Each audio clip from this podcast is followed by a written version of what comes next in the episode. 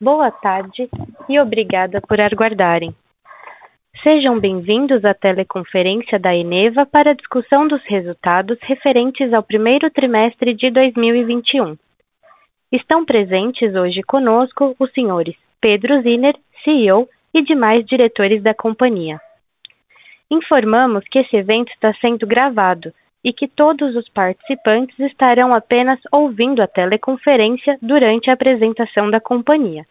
E em seguida, iniciaremos a sessão de perguntas e respostas quando mais instruções serão fornecidas. Caso algum dos senhores necessite de assistência durante a conferência, queiram, por favor, solicitar a ajuda de um operador digitando asterisco zero.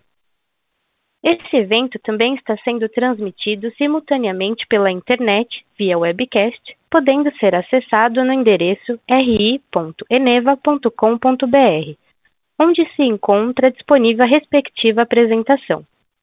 A seleção dos slides será controlada pelos senhores. O replay deste evento estará disponível após seu encerramento. Lembramos que os participantes do webcast poderão registrar antecipadamente no website perguntas a serem respondidas durante a sessão de perguntas e respostas. Antes de prosseguir, gostaríamos de esclarecer que eventuais declarações que possam ser feitas durante essa teleconferência relativas às perspectivas de negócios da Eneva, projeções e metas operacionais e financeiras constituem-se em crenças e premissas da diretoria da companhia, bem como informações atualmente disponíveis. Considerações futuras não são garantias de desempenho. Elas envolvem riscos, incertezas e premissas, pois se referem a eventos futuros e, portanto, dependem de circunstâncias que podem ou não ocorrer. Investidores devem compreender que condições econômicas gerais, condições da indústria e outros fatores operacionais podem afetar o desempenho futuro da Eneva e podem conduzir a resultados que diferem materialmente daqueles expressos em tais considerações futuras. Agora, gostaríamos de passar a palavra ao Sr. Pedro Ziner, que iniciará a apresentação. Por favor, Sr. Ziner, pode prosseguir.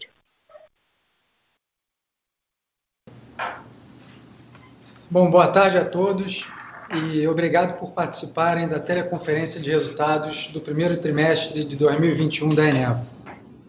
Espero que vocês e seus familiares estejam com saúde nesse contexto delicado de pandemia que todos vivemos hoje.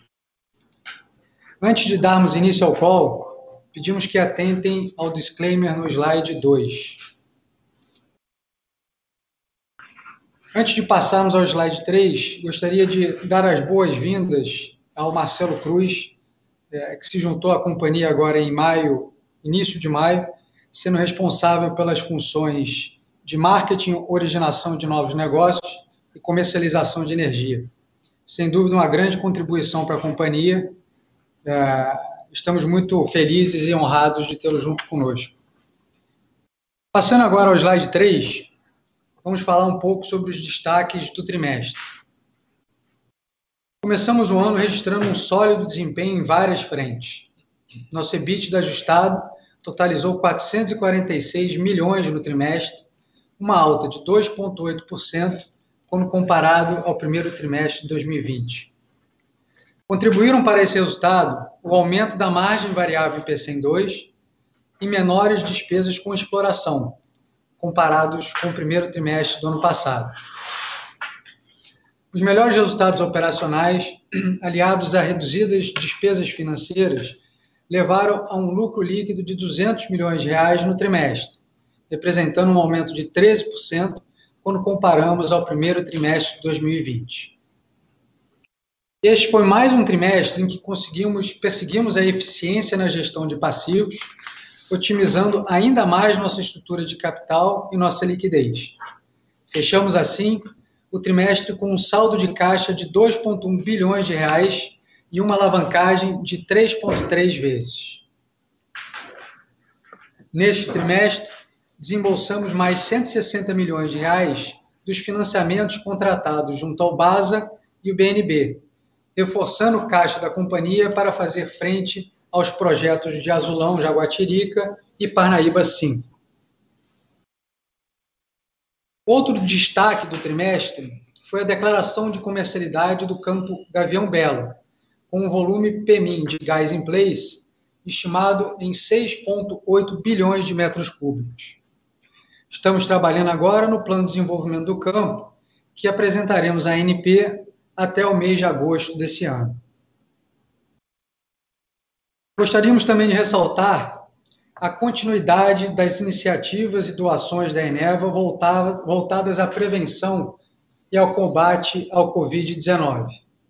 Um destaque aqui para a doação de uma usina de oxigênio para o maior hospital público de Roraima. A usina poderá suprir a necessidade de até 30 leitos de UTI, com sua capacidade de produção de 30 metros cúbicos por hora. Em 2021, temos a, importante meta de definir as principais metas de sustentabilidade de longo prazo da companhia. Nesse sentido, concluímos o trimestre a atualização da nossa nova matriz de materialidade. E com base nos temas prioritários que foram identificados, grupos de trabalho agora estão sendo estão refinando nossos compromissos eh, de ESG de longo prazo. Dentro do contexto do nosso pipeline de projetos, já é do conhecimento de todos que fomos convidados pela Petrobras para participar da fase de negociação dos termos e condições para a potencial aquisição da totalidade das participações em concessões de campos terrestres de exploração e produção de hidrocarbonetos, o Polo Urucu. As conversas estão avançando de forma bastante promissora e a aquisição está sujeita ao êxito, ao êxito das negociações, que obviamente envolvem aspectos comerciais e contratuais da transação, bem como a aprovação das autoridades regulatórias cabíveis. Com essas poucas palavras, passo agora a palavra para o Marcelo Habib, falar um pouco sobre o panorama de mercado e o nosso desempenho financeiro no trimestre. Obrigado, Pedro. Boa tarde a todos. Vou começar falando sobre o panorama do mercado de energia, no slide 4. Do lado da demanda, o consumo da energia elétrica no país seguiu a trajetória de crescimento observada a partir do segundo semestre de 2020. Neste primeiro trimestre de 2021, o consumo de energia foi 3,7% maior do que o mesmo período de 2020 e 1,9% maior na comparação com 2019, antes da pandemia. Essa alta vem sendo amparada pela retomada gradual da atividade econômica no país e por fatores climatológicos. Do lado da oferta, observamos um cenário hidrológico crítico. Os reservatórios do Sudeste, que concentram grande parte da energia armazenada no Brasil, já estão 21 pontos percentuais abaixo do que no mesmo período do ano anterior, o que é um agravante para o sistema, dado o fim do período úmido. Com isso, para fechar o balanço energético do SIM, foi preciso aumentar o despacho termoelétrico, acionando também a modalidade de despacho termoelétrico fora da ordem de mérito. Como podemos observar nos gráficos à direita, as previsões de despacho para a Eneva, com base nos dados da CCEE e Megawatt, já apontam para, para níveis fortes até o final do ano, além de projeção significativa de alta para o PLD médio do Norte no Brasil em 2021. Passando para o slide 5, no trimestre alcançamos uma receita líquida de 950 milhões de reais, um crescimento de 1,3 em relação ao primeiro período de 2020. Registramos aumento no despacho médio, médio das nossas usinas na comparação anual, consequência do aumento do consumo de energia e o cenário hidrológico desfavorável, conforme comentei no slide anterior. No entanto, parte do despacho não foi atendido com a geração de energia por conta da manutenção em Parnaíba 2, iniciada no dia 5 de fevereiro. Nessa situação, quando a usina está indisponível, mas na ordem de mérito de despacho, ela recebe o CVU pela energia despachada, mas precisa ressarcir o sistema pela energia não gerada, que é valorada a PLD. A menor geração de energia na comparação anual também se deveu à manutenção preventiva de Taqui, iniciada no dia 23 de janeiro e concluída 3, dia 13 de abril. Essa manutenção, chamada Major Overhaul, ocorre a cada 35 mil horas de operação e contempla uma revisão abrangente da turbina e do gerador. O período foi marcado também pelo aumento dos CBUs das usinas contratadas no ACR, em função da variação positiva dos indexadores de inflação, do preço internacional da commodity de gás natural, que é o Henry Hub, e do preço internacional do carvão, além da taxa de câmbio. Passando agora para o próximo slide, vamos falar aqui do desempenho financeiro. A evolução do EBITDA ajustado no primeiro trimestre de 2020 para o primeiro trimestre de 2021, registramos um crescimento de 2,8%. Esse crescimento foi resultado principalmente das menores despesas com exploração no upstream, dado que não houve campanha sísmica nesse primeiro trimestre de 2021, do aumento da margem variável de PCM 2, em função principalmente do descasamento entre o CVU e o custo médio do estoque do carvão. Na geração a gás, a margem variável foi negativamente impactada pelo aumento dos custos de arrendamento pago por Parnaíba 1 e 3 ao segmento de upstream, em função do aumento do CVU no primeiro trimestre de 2021. É importante lembrar que esse efeito é eliminado no resultado do Complexo Parnaíba e no consolidado da companhia. Já o EBIT da comercializadora ele foi negativamente impactado pelas compras de energia que fizemos nesse período para liquidar as posições vendidas que havíamos feito nesse primeiro, primeiro, nesse primeiro trimestre. Passando agora para o próximo slide, podemos ver que o fluxo de caixa operacional totalizou 629 milhões de reais no trimestre, alavancado pelo maior EBITDA e pela variação positiva no capital de giro.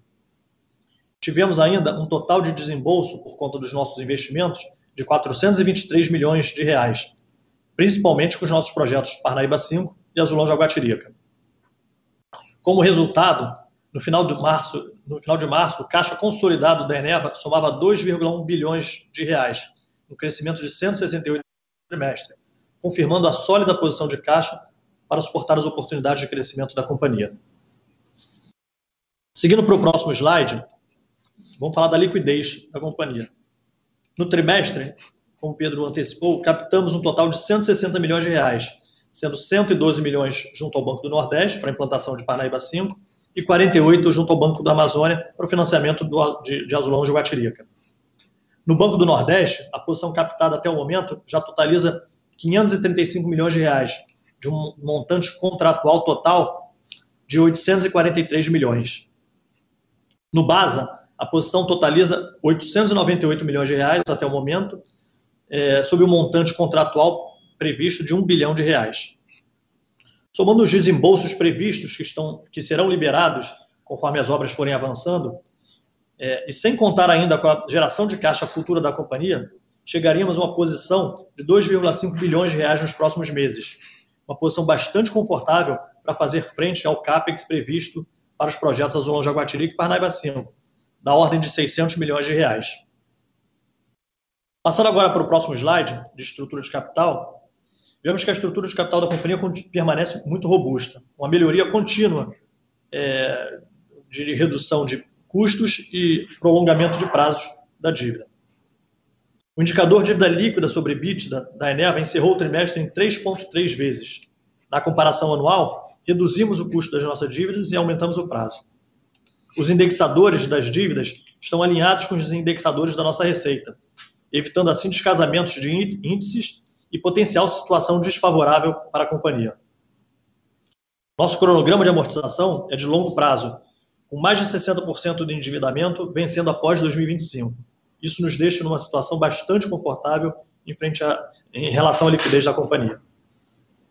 Vou passar agora a palavra para o Lino, que vai detalhar um pouco mais os nossos investimentos no trimestre. Obrigado, Rabir. Boa tarde a todos. É, foi iniciando sobre os investimentos. É, 80% do CAPEX da companhia no primeiro trimestre foi destinado aos projetos de Parnaíba 5 e de Azulão Jaguatirica. Em Itaqui, é, realizamos a parada programada já mencionada pelo Habib para manutenção da turbina e do gerador da usina. É, com relação é, às usinas a gás, tivemos despesas de 43, desculpa, é, 43 milhões é, relativos à HGP feito para Parnaíba 1, com retorno da, das peças que foram reparadas, que voltam para o estoque da companhia. E no upstream, onde investimos 40 milhões, 77% desse montante foi aplicado nas obras de desenvolvimento do campo de Gavião Preto, onde a, é, a construção do gasoduto se encontra em ritmo acelerado. O restante foi aplicado em despesas exploratórias em preparação para o início da campanha de perfuração, que se dará a partir do segundo trimestre de 2021. Movendo agora para o slide é, número 11, damos uma, um overview do andamento das obras pelos projetos de capital da companhia. Em azulão, como já reportado é, em trimestres anteriores, acabamos de receber todos os equipamentos relativos à parte de criogenia, ou seja, dos 34 cryoboxes encomendados, ao final do trimestre, já tínhamos 33 na locação e o último sendo entregue em maio desse ano. Os tanques e as carretas e os demais equipamentos foram já 100% entregues e a obra passa agora para a fase de comissionamento. Estão previstos para acontecer no segundo trimestre de 2021 o comissionamento a quente da planta, da unidade de tratamento de gás e da liquefação, e, portanto, o carregamento das primeiras carretas criogênicas com GNL, que deve ser entregue para a usina de Jaguatirica entre os meses de maio e junho de 2021. Já em Jaguatirica, a parte de criogenia também já foi 100% entregue, a totalidade dos tanques já foi recebida, os tanques de armazenagem de GNL foi recebida e montada, e está em andamento agora com a montagem da unidade de regasificação. Na unidade de geração, na unidade termoelétrica em si, é, já foram concluídos é, a maioria da montagem pesada pelo empreendimento e entramos agora na fase de construção das tubulações finas de instrumentação e controle da planta. A entrada em operação da planta está prevista para o quarto trimestre de 21 e está em andamento para a ANEL uma solicitação de isenção de responsabilidade é, de 120 dias, que foi enviada em agosto de 20, para a qual esperamos uma resposta em maio de 2021. E, em Parnaíba 5, o gerador e a turbina foram instalados em sua base, no prédio da turbina a vapor. É, as caldeiras já foram montadas na sua totalidade e estamos avançados na montagem da torre de resfriamento. Chegada de todos os equipamentos é, ao site de construção já ocorreu e não resta nenhum equipamento a ser nenhum equipamento crítico a ser recebido no canteiro de obras. A entrada em operação da planta está prevista para o primeiro trimestre de 2022. Movendo agora para o slide é, 12 e em seguida para o slide 13, é, vamos fazer um relato fotográfico do andamento das obras. Primeiro para Parnaíba 5, no slide 13, vemos na primeira foto, é, para a esquerda, acima do slide, o condensador sendo posicionado abaixo da turbina a vapor, e na foto imediatamente abaixo, esse mesmo condensador já instalado e posicionado. É, nas duas fotos à direita do mesmo slide, a pré-montagem da carcaça é, do estágio de baixa pressão para a turbina a vapor, é chamado low pressure hood, no solo, e na foto imediatamente abaixo para a montagem dos estágios de alta pressão, de pressão intermediária, já na sua base. Movendo para o slide 14, é, observamos fotos da montagem das caldeiras. Na primeira foto, da esquerda para a direita, a caldeira para a unidade por 31, com o início da instalação dos isolamentos térmicos da chaminé, mas já com a caldeira 100% montada, inclusive com os equipamentos que vão é, no topo da caldeira. A caldeira para 32, retirando o, os andames que foram utilizados para a montagem do mesmo isolamento térmico que está em andamento na caldeira 31. É, na caldeira para 21, a montagem das plataformas e das varandas laterais que se encontram montadas na caldeira 31 por 32 estão em andamento. E na caldeira por 22, o lançamento para o terceiro tramo da chaminé ocorreu pelo primeiro trimestre e está em andamento a montagem é, das coberturas e das plataformas principais é, para em torno da caldeira. Portanto, as caldeiras já estão em fase final, sendo montados somente os acessórios. No slide seguinte, de número 15, vendo as fotos da esquerda para a direita, a primeira para o tanque de água clarificado, já com é, sob teste de estanqueidade, cerca de 100% completo, é, e, em seguida, fotos da torre de resfriamento é, da usina, que tem 12 células, a qual já está sendo montada a última célula é, no final do primeiro trimestre de 2021. Movendo para o slide 16, vamos entrar agora no relato fotográfico de azulão e vou em seguida para o slide de número 17. Movendo da, do canto esquerdo superior é, do slide para a direita, primeiro uma foto aérea da unidade de tratamento primário de gás, a UTP, já 100% concluída, aguardando somente para autorização da ANP para a abertura dos poços e para o seu comissionamento a quente. Na sequência direita, um, dos tanques de condensado, dos filtros de gás, e na sequência de slides logo abaixo, é, podemos observar a estação de carregamento das carretas, também em fase final de conclusão, é, vasos separadores da unidade de tratamento de gás e na última foto no canto inferior direito, os tanques de água para combate a incêndio, também já 100% montados e comissionados.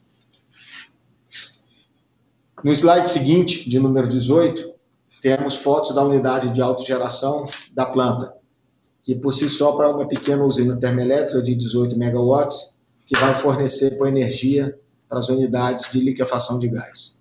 Na primeira foto no canto esquerdo superior, uma foto aérea dessa unidade de geração. É, na foto para a direita, dentro da unidade de geração, pode-se observar os geradores é, e os motores Caterpillar.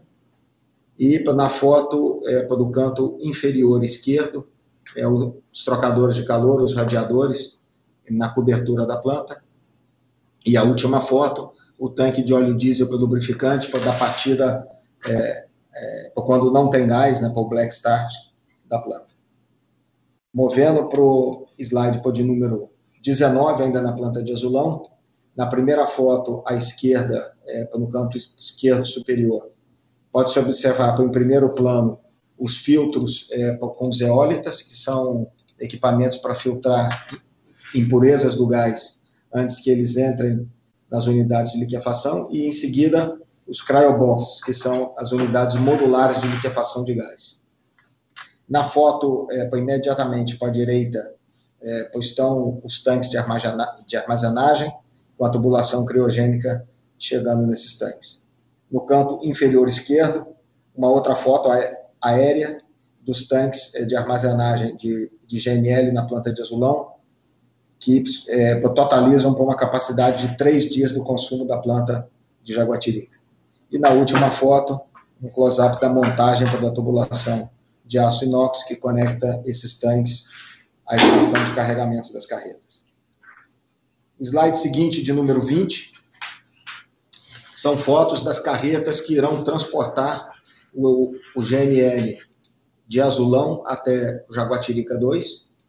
Então, 108 carretas entregues, 90 em Manaus, 8 em trânsito e 10 na fábrica é, do fornecedor, no sul do país, e as duas últimas carretas programadas para serem entregues é, no início do segundo trimestre, trimestre de 21, totalizando 110 carretas é, do contrato com a. Nas fotos pode-se observar as carretas é, quando estava sendo realizado o tanque de estanque, o teste de estanqueidade do tanque e do manifold das mesmas. Em sequência, é, passamos agora para Jaguatirica 2, então no slide o número 21, uma primeira foto aérea da planta, aonde por um primeiro olhar já se vê uma planta praticamente construída do ponto de vista de montagem pesada, então todos os equipamentos já posicionados, instalados e sendo agora conectados, interconectados. Então vamos agora a alguns detalhes é, da montagem desses equipamentos. No slide número 22, é, para a primeira foto, à esquerda, está o, o Air Cooler Condenser, que é o equipamento onde vai ser é, condensado por vapor da, da turbina a vapor. Essa usina é uma usina que não utiliza água na torre de resfriamento, é uma torre de resfriamento é, com troca de calor com ar atmosférico, por isso chamado Air Cooler Condenser. É, e à direita detalhes dos prédios de facilidades, né, a guarita de entrada da planta, é, área de vivência e a sala de controle para o prédio administrativo. No slide de número 23, um close-up do prédio elétrico, onde todas as conexões elétricas e painéis de controle da planta são, são operados, também já 100% pronto e com é, grande parte dos cabos já lançados foi conectados nos respectivos painéis de controle. E à direita, para a subestação da planta, é, já em maio de 21, é, totalmente concluída também. É, no slide, para o número 24, é, um close-up da planta de tratamento de água, sendo que à esquerda estão os tanques de armazenagem de água desmineralizada, que é utilizada no circuito fechado é, da turbina a vapor. E à direita, na foto direita, é, para a estação de descarregamento das carretas, sendo que se pode observar ao fundo os tanques de estocagem de GNL na planta, que garantem uma operação de sete dias da usina na sua potência máxima. Bom, eu termino aqui para o relato das obras e eu retorno agora a palavra para o Pedro Ziner para as considerações finais. Obrigado, Lino.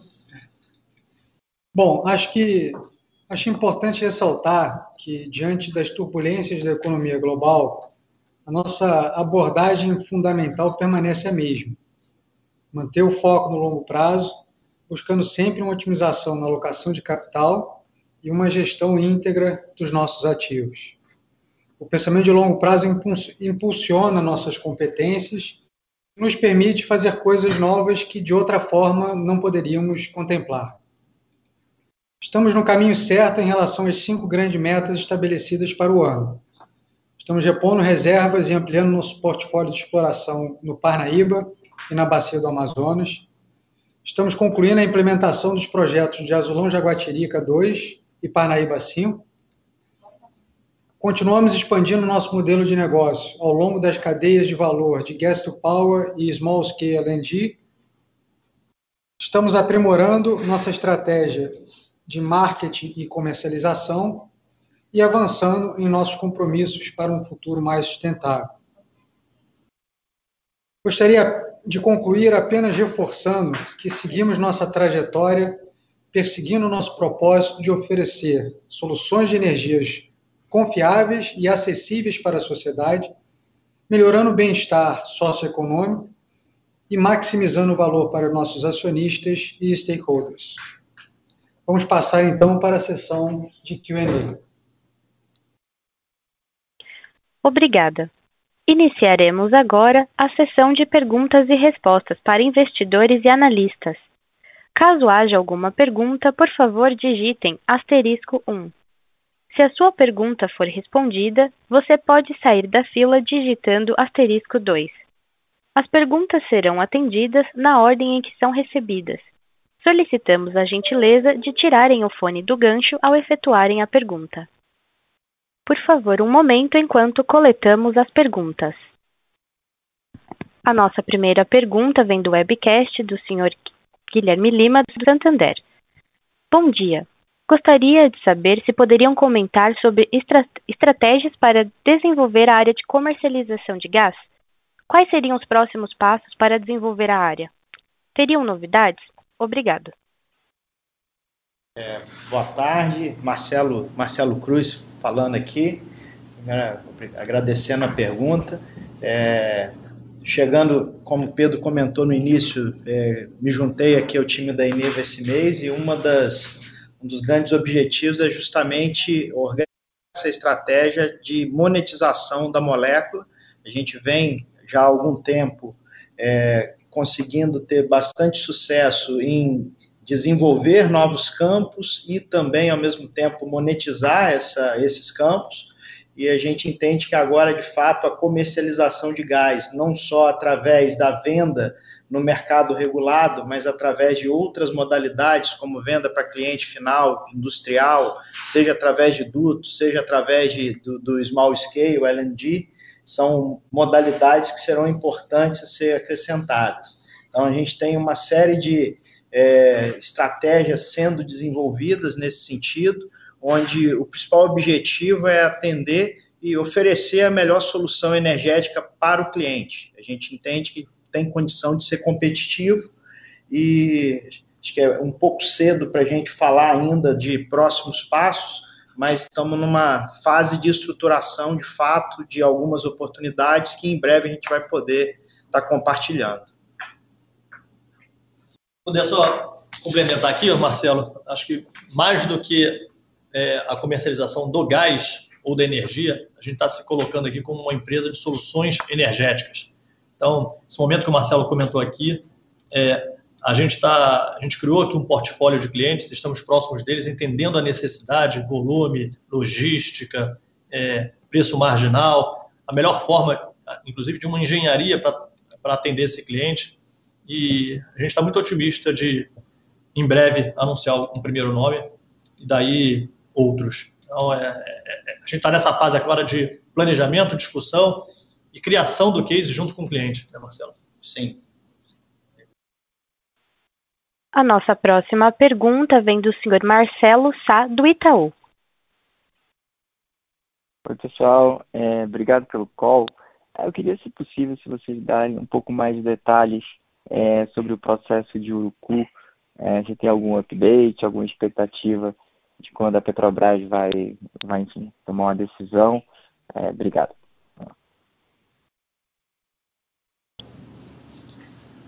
Marcelo, obrigado pela pergunta. É o Habib falando. É, como o Pedro adiantou aqui, a gente está em, em, discussões com a Petrobras, está em negociação, está indo bem. Acho que a única coisa que dá para adiantar é isso. Tem sido bastante, tem sido bastante positivas as conversas.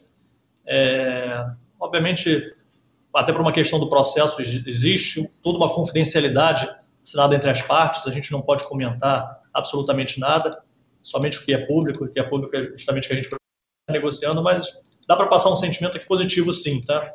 É, não, não, não temos uma data ainda, é, a Petrobras está trabalhando, do lado de lá está com um time muito competente, dedicado, trabalhando, mas ao mesmo tempo com muitas, muitos desinvestimentos, vocês têm acompanhado aí, de refinarias, de outros campos maduros. Então, é, Urucu acaba sendo é, um outro desenvolvimento, um outro desinvestimento muito importante, mas mais um ali dentro do portfólio da Petrobras, é, o que obviamente acarreta um pouco é, é, outras demandas dentro do próprio time da Petrobras e o processo acaba se demorando um pouco mais. Mas assim, a mensagem que queria deixar aqui é só uma mensagem de positividade, tá?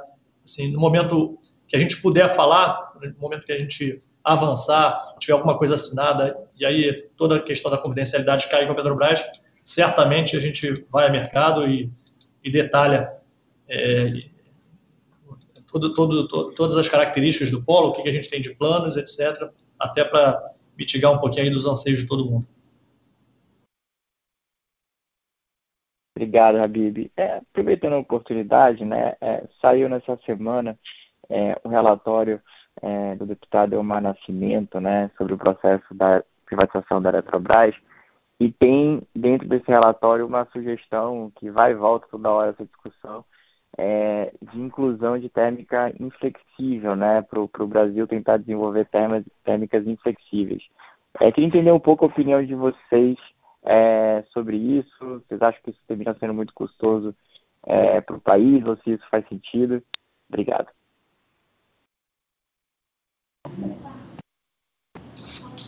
Marcelo, obrigado. A gente está avaliando, obviamente tem prós e contras é, em todos os aspectos, de, de, um lado custo, de um lado segurança energética, é, incentivo ao desenvolvimento e novos empreendimentos. É, no momento a gente não tem nenhuma posição é, para tornar pública, mas, obviamente, tem, tem aspectos positivos é, esse tipo de planejamento e vamos ver o que, que sai de redação final para a gente poder se manifestar a respeito. Tá ótimo. Muito obrigado. A nossa próxima pergunta vem do senhor Diego, do Monte Capital. Boa tarde. Podem comentar sobre o status do pedido de exclusão de responsabilidade junto à ANEL? Qual seria o impacto estimado se não tiverem sucesso? É, bom dia. É, por excludente é, de responsabilidade nosso, nós demos entrada nele em agosto do ano passado. É, já existe, por parecer, por nota técnica do time técnico da ANEL, aguardando agora somente a apreciação da diretoria e nós esperamos uma resposta para breve, ainda em maio. E assim que tivermos uma resposta, vamos comunicar ao mercado.